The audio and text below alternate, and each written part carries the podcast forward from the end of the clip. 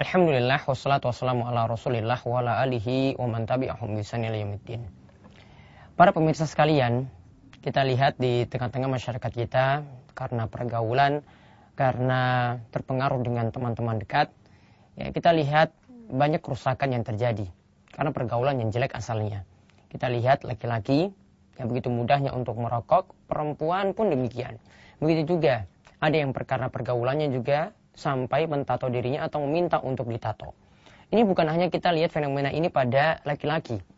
Namun kita juga kadang melihatnya pada para wanita. Mereka ya ada yang mentato dirinya di badannya, di tangannya ataupun di tempat yang lainnya.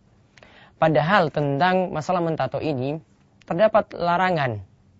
Kalau kita melihat atau menilik pada hadisnya, larangan ini ditujukan pada wanita.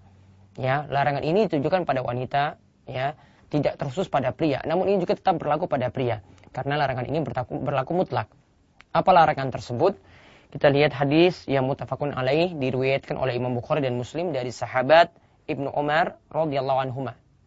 Ia mengatakan bahwasanya Rasulullah shallallahu alaihi wasallam itu bersabda, "La'anallahu al-wasilah wal mustausilah wal washima wal mustaushimah." Yaitu Allah melaknat Kata Rasul SAW, Allah itu melaknat wanita yang menyambung rambut. Begitu pula wanita yang meminta disambungkan rambutnya. Kita lihat seperti ya sebagian wanita yang memakai ya rambut tambahan di kepala, memakai konde misalnya. Ya. Kemudian juga Allah itu melaknat wanita yang mentato, menato atau membuat tato dan juga al-mustaushimah wanita yang meminta dirinya untuk ditato. Wanita yang meminta dirinya untuk ditato. Hadis ini diriwayatkan oleh Imam Bukhari dan Muslim. Juga kita dapat melihat dalam riwayat yang lainnya dari sahabat Ibnu Mas'ud. Ketika itu dia menyebutkan hadis yang sama bahwasanya Allah itu melaknat ya al-washimat wal mustaushimat yaitu orang yang menato dan orang yang minta ditato. Begitu juga an-namisat wal mutanamisat yaitu wanita yang menghilangkan bulu di wajahnya dan meminta bulu di wajahnya juga dihilangkan. Begitu juga disebutkan dalam hadis ini yaitu Allah juga melaknat ya wanita yang meregangkan giginya supaya terlihat cantik. Juga perempuan yang mengubah ciptaan Allah. Lalu ketika itu ada seorang wanita dari Bani Asad yang bernama Ummu Ya'qub. Ketika itu mendatangi Ibnu Mas'ud, kemudian dia berkata kepada Ibnu Mas'ud, Ya, aku mendengar bahwasanya engkau itu mengatakan bahwasanya Allah itu melaknat demikian dan demikian. Seperti yang disebutkan tadi. Kemudian ketika Ibnu Mas'ud mendengar ucapan tersebut, Ibnu Mas'ud mengatakan, ya bagaimana mungkin aku tidak melaknat juga padahal Rasulullah SAW melaknat dan juga Allah pun menyebutkan dalam kitabnya Al-Quran. Allah pun menyebutnya. Nah, kemudian wanita tersebut itu mengatakan, dan wanita ini dikatakan gemar membaca Al-Quran. Dia mengatakan kepada Ibnu Mas'ud, aku telah utak-atik Al-Quran, aku telah membuka Al-Quran dari awal hingga akhir, aku tidak menemukan tentang larangan tersebut. Maka ketika itu Ibnu Mas'ud itu mengatakan, dia membacakan, ya dia katakan bahwa saya coba terlebih dahulu engkau baca firman Allah Subhanahu wa taala, "Wa ma rasulu fakhuzuhu wa ma anhu fantahu." Apa yang diberikan Rasul kepadamu, maka terimalah. Dan apa yang dilarang bagimu, maka tinggalkanlah. Yaitu ini yang disebutkan dalam surat Al-Hasyr ayat ke-7. Jadi yang dimaksudkan oleh Ibnu Mas'ud di sini adalah kalau kita buka dalam Al-Qur'an kita diperintahkan untuk ya taat kepada Rasul. Kalau Rasul katakan ini diperintahkan maka kita ikuti perintah Rasul. Kalau Rasul SAW itu katakan ini dilarang maka kita juga meninggalkannya. Itulah yang dimaksudkan oleh Ibnu Mas'ud.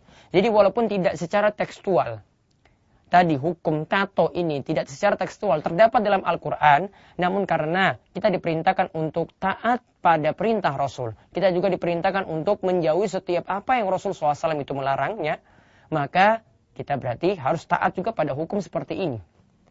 Kesimpulannya, tentang tato ini adalah suatu yang terlarang, suatu yang diharamkan karena sampai dilaknat.